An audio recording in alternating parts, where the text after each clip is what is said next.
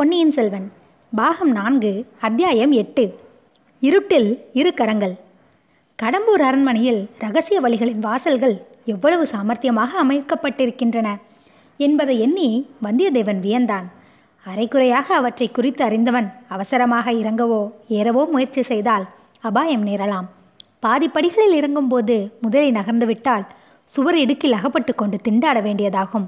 முதலை அசையாமல் நிற்கிறதா என்று நிதானித்து பார்த்துவிட்டு வந்தியத்தேவன் துவாரத்தண்டை வந்து கீழே கால் வைக்கப் போனான். ஆ அது என்ன? பிளவழியில் காலடி சத்தம் கேட்கிறதே. வருகிறது யார்? ஒருவேளை ஆழ்வார்க்கடியானா இருக்குமோ? தன்னை தேடி வருகிறானோ? அவன் இங்கு வந்து சேராமல் தடுத்து விடுவதே நல்லது. இல்லை இல்லை வருகிறவன் ஒருவன் இல்லை. ஐந்தாறு பேர் வருவது போல் காலடி சத்தம் கேட்கிறது. அப்படியானால் இடுமன்காரியும் அவனுடைய கூட்டாளிகளுமாய் இருக்கலாம். வந்தியத்தேவன் ஒரே பாய்ச்சலாக பாய்ந்து சென்று மறுபடியும் வாளில்லா குரங்கின் பின்னால் மறைந்து கொண்டான். ஆஹா ரகசிய வழியை திறந்து வைத்துவிட்டு வந்துவிட்டோமே. அதனால் ஏதேனும் சந்தேகம் ஏற்படுமோ? இல்லை இல்லை நாம் வரும்போது அந்த வழி திறந்துதான் இருந்தது. நாம் மேற்படியில் ஏறிய பிறகுதான் வழி மூடிக்கொண்டது. ஆகையால் திறந்திருப்பதே நல்லதாய் போயிற்று. அதோ துவாரத்தின் வழியாக தலை ஒன்று தெரிகிறது. இடுமன்காரியின் தலைதான். இதோ மேற்படியில் ஒரு காலை வைத்து நின்று சுற்றும் முற்றும் அவன் பார்க்கிறான். ஒரு கால் மட்டும் கீழே இறங்குகிறது. துவாரம் தானாக மூடிக்கொள்ளாமல் இருக்கும் பொருட்டு அப்படி அவன் ஒரு காலை கீழ்ப்படியில் வைத்து கொண்டிருக்கிறான் போலும். அடடே இந்த பக்கத்தில் என்ன வெளிச்சம்? சுவரில் யானை முகம் இருந்த இடத்தை விட்டு பெயர்கிறதே. அந்த புரி வழி புலப்படுகிறதே. அந்த வாசல் வழியாக வருகிறது யார்? அதோ மணிமேகலை அல்லவா தானே கையில் விளக்கேந்து கொண்டு வருகிறாள். இடுமன்காரி ஒரே பாய்ச்சலில் மேலே வருகிறான். அவன் வந்த வழி மூடிக்கொள்கிறது. இடுமன்காரி தன் தலைப்பாகை துணியை எடுத்துக்கொண்டு அருகிலே இருந்து புலியின் மேலுள்ள தூசை அவசரமாக தட்டத் தொடங்குகிறான். இந்நாடகத்தின் முடிவுதான் என்ன? மணிமேகலை கைவிளக்கை தூக்கி பிடித்து நாலுபுறமும் பார்த்தாள். இடுமன்காரியின் மீது அவள் பார்வை விழுந்ததும் அவனை அதிசயத்துடன் நோக்கினான். இடுமன்காரி தூசி தட்டுவதை நிறுத்திவிட்டு பதிலுக்கு மணிமேகலையை வியப்புடன் பார்த்தான். தாயே இது என்ன? இந்த வேளையில் இங்கு எதற்காக வந்தது? என்றான். இடும்பா நீதானா என்ன செய்து கொண்டிருக்கிறாய்? என்று மணிமேகலை வினவினாள். அம்மா நாளை வருகிற விருந்தாளிகளை இந்த வேட்டை மண்டபத்துக்கு அழைத்து வந்து காட்ட வேண்டியிருக்கும் அல்லவா? அதற்காக சுத்தம் செய்து கொண்டிருக்கிறேன். சின்ன எஜமான் காஞ்சிக்கு போகும்போது அவ்விதம் கட்டளையிட்டு சென்றார்கள். ஆமிடும்பா இந்த அரண்மனையிலேயே சின்ன எஜமானுக்கு உன்னிடமும் என்னிடமும் தான் நம்பிக்கை. பழுவூர் ராணியம்மாள் தங்கப்போகிற அறையில் ஏற்பாடு சரியாயிருக்கிறதா என்று பார்த்து கொண்டிருந்தேன். அப்போது இங்கே என்னமோ சத்தம் கேட்டது. நீயாகத்தான் இருக்கும் என்று நினைத்தேன். வேறு யாருக்கு இந்த அரண்மனையில் ரகசிய வழிகள் தெரியும்? எத்தனை நேரமாக நீ இங்கே வேலை செய்து கொண்டிருக்கிறாய்? ஒரு நாளிகைக்கு மேல் இருக்கும் தாயே இன்னும் ஒரு நாளைக்கு வேலை இருக்கிறது. தாங்கள் தனியாகவா இங்கே வந்தீர்கள்? அந்த வாயாடி பெண் சந்திரமதி எங்கே? ஏதோ சத்தியம் கேட்கிறது என்று நான் அவளை போய் தந்தையை அழைத்து வர சொன்னேன். நீதானே இங்கே இருக்கிறாய்? நான் போய் அவளை தடுத்து நிறுத்தி விடுகிறேன். இவ்விதம் சொல்லிக்கொண்டே மணிமேகலை விளக்கை தூக்கி பிடித்து இடுமன்காரின் முகமாறுதலை கவனித்தாள். அடுத்தாற்போல் வாலில்லா குரங்கை நோக்கினாள். முன்னொரு தடவை அசைந்தது போல் அது அசைந்ததையும் பார்த்து கொண்டாள். ஆம் தாயே எஜமானுக்கு இன்று எவ்வளவோ அனவல். தாங்கள் போய் அவரை கூப்பிட வேண்டாம் என்று சொல்லிவிட்டு நிம்மதியாக படுத்துக்கொள்ளுங்கள் எல்லா வேலைகளையும் நானே பார்த்துக்கொள்கிறேன் என்றான் இடும்பன்காரி மணிமேகலை மறுபடியும் வந்த வழியே உள்ளே போனாள். ரகசிய கதவு மூடிக்கொண்டது. இடுமன்காரி யானை முகத்தின் அருகில் சென்று சற்று நேரம் சுவரண்டை காது கொடுத்து உற்று கேட்டான். அடுத்த அறையில் சத்தம் ஒன்றும் இல்லை என்று நிச்சயம் அடைந்த பிறகு திரும்பி வந்தான். பிளத்வாரத்தை திறந்து வைத்துக்கொண்டு இடுப்பு வரை கீழே படிகளில் இறங்கி நின்று கொண்டான். பிளாத்வாரத்தின் உட்புறம் இருந்து ஆந்தையின் குரல் கேட்டது. பதிலுக்கு இடுமன்காரி ஆந்தை குரல் ஒன்று கொடுத்தான். பிளவழியில் ஆட்கள் வரும் சத்தம் கேட்டது. பின்னர் காரியங்கள் வெகு துரிதமாக நடைபெற்றன. வவ்வால் ஒன்று சடசடவென்று சிறகை அடித்துக்கொண்டு பறந்தது. இடுமன்காரி அதை பார்த்தான். பின்னாலிருந்து அவன் பேரில் வாளில்லா குரங்கு தடால் என்று விழுந்தது. அது திடீரென்று விழுந்த வேகத்தினால் இடுமன்காரியின் முழங்கால்கள் மடிந்து அவன் தடுமாறினான். அதனால் இன்னும் இரண்டு படிகள் அவன் கீழே இறங்க வேண்டியதாயிற்று. தன் பேரில் விழுந்தது இன்னதென்று முதலில் இடுமன்காரிக்கு தெரியாமையால் அவன் உளறி அடித்துக்கொண்டு கைகளை வீசி உதறினான். பிறகு உயிரற்ற வாளில்லா குரங்கு எப்படியோ தவறி தன் பேரில் விழுந்திருக்கிறது என்று தெரிந்தது. மனதை தைரியப்படுத்தி கொண்டு அதை தூக்கி நிறுத்த பார்த்தான். இதற்குள் உயிருள்ள மனிதனுடைய கரங்கள் போன்ற இரண்டு கரங்கள் மேலிருந்து துவாரத்துக்குள் வந்து அவனை இன்னும் கீழே தள்ளி அமுக்கின. இடுமன்காரியினால் அதை நம்பவே முடியவில்லை.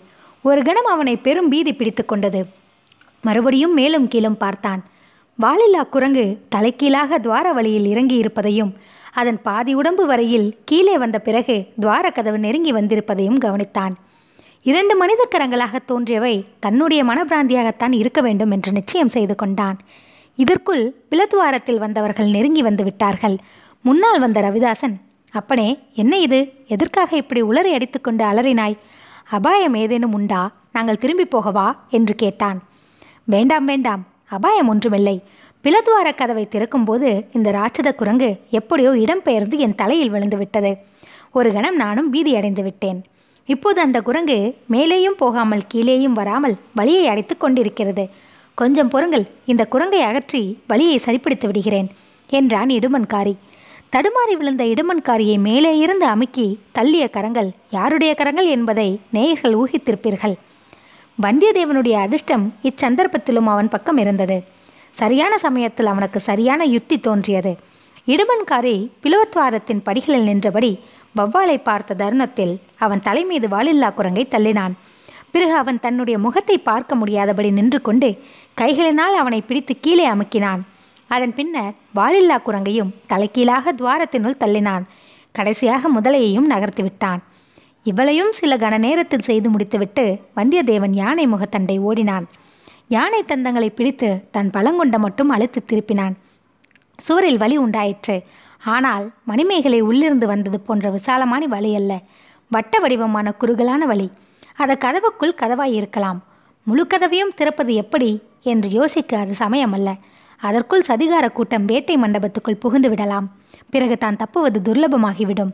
ஆகவே திறந்த வழி குறுகலான வழியாக இருந்தாலும் அதற்குள் புகுந்து விட வேண்டியதுதான். தீர்மானித்தபடியே காரியத்தில் நிறைவேற்ற துணிந்து அந்த வட்ட வடிவமான துவாரத்தில் வந்தியத்தேவன் புகுந்தான். அவனுடைய தலையும் கைகளும் பாதி உடம்பும் உள்ளே வந்துவிட்டன. மிச்சம் பாதி உடம்பு உள்ளே புகுவது பிரயாசையாய் இருந்தது. கைகளினால் தாவி பிடித்துக்கொள்ள ஒன்றும் அகப்படவில்லை. இச்சமயத்தில் உள்ளே இருந்த தீபம் அணைந்து இருள் சூழ்ந்தது. வந்தியத்தேவன் அபயம் கேட்கும் குரலில் சந்திரமதி சந்திரமதி என்னை காப்பாற்று என்றான். கலகலவென்று சிரிக்கும் பெண்ணின் குரல் கேட்டது. சந்திரமதி நீ இங்கே இருந்து கொண்டுதானா வேடிக்கை பார்க்கிறாய்? இது நன்றாக இருக்கிறதா அதற்கு பதிலாக மறுபடியும் சிரிப்பு. அதைத் தொடர்ந்து நீ இப்படி அந்த புறத்தில் திருட்டுத்தனமாக நுழைவது மட்டும் நன்றாய் இருக்கிறதா என்று ஒரு பெண்ணின் குரல் கேட்டது. அது மணிமேகலையின் குரல் என்று வந்தியத்தேவன் தெரிந்து கொண்டான். ஆயினும் வேண்டுமென்றே சந்திரமதி நீ வர சொன்னதினாலே தானே வந்தேன். பின்னால் ஆட்கள் வருகிறார்கள். சீக்கிரம் என்னை எடுத்துவிடு. இல்லாவிட்டால் விபரீதம் வரும் என்றான். சந்திரமதி இவ்வளவு கெட்டிக்காரியா? இருக்கட்டும் உனக்கும் அவளுக்கும் சேர்த்து புத்தி கற்பிக்கிறேன். ஓஹோ தாங்கள் இளவரசி மணிமேகலையா?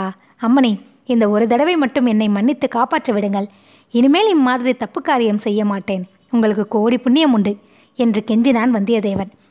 இருளில் இரு மெல்லிய கரங்கள் வந்தியத்தேவனுடைய தோள்களை பிடித்து தாங்கி மெல்ல கீழே தரையில் இறக்கிவிட்டன சுவரில் தோன்றிய துவாரம் மூடிக்கொண்டது. இளவரசி உங்களுக்கு அனந்த கோடி வந்தனம் என்றான். கொஞ்சம் பொறு நான் உன்னை என்ன செய்யப் போகிறேன் என்று தெரிந்து கொண்டு வந்தனம் செலுத்து.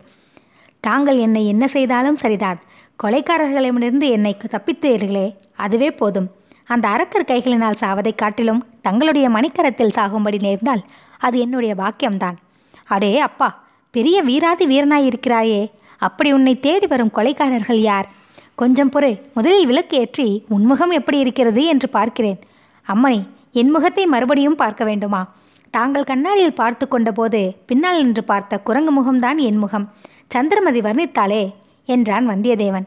இருட்டில் சிரிப்பின் ஒளியும் கைவளைகள் குலுங்கும் ஓசையும் கேட்டன. வந்தியத்தேவன் அந்த அறைக்குள் தலையை நீட்டிய போது அந்த அறையில் எரிந்து கொண்டிருந்த விளக்கை மணிமேகலை மூடிவிட்டாள். அதனால் இருட்டாயிற்று. இப்போது அதன் மூ- மூடியை அகற்றியதும் தீபம் சுடர்விட்டு ஒளிந்தது. அதன் ஒளியில் வந்தியத்தேவனுடைய முகத்தை பார்த்த வண்ணம் மணிமேகலை மெய்மறந்து நின்றாள். மண்டபத்து வேட்டை மண்டபத்துக்குள் தடதடவென்று பல பிரவேசிக்கும் சத்தம் அச்சமயம் கேட்டது.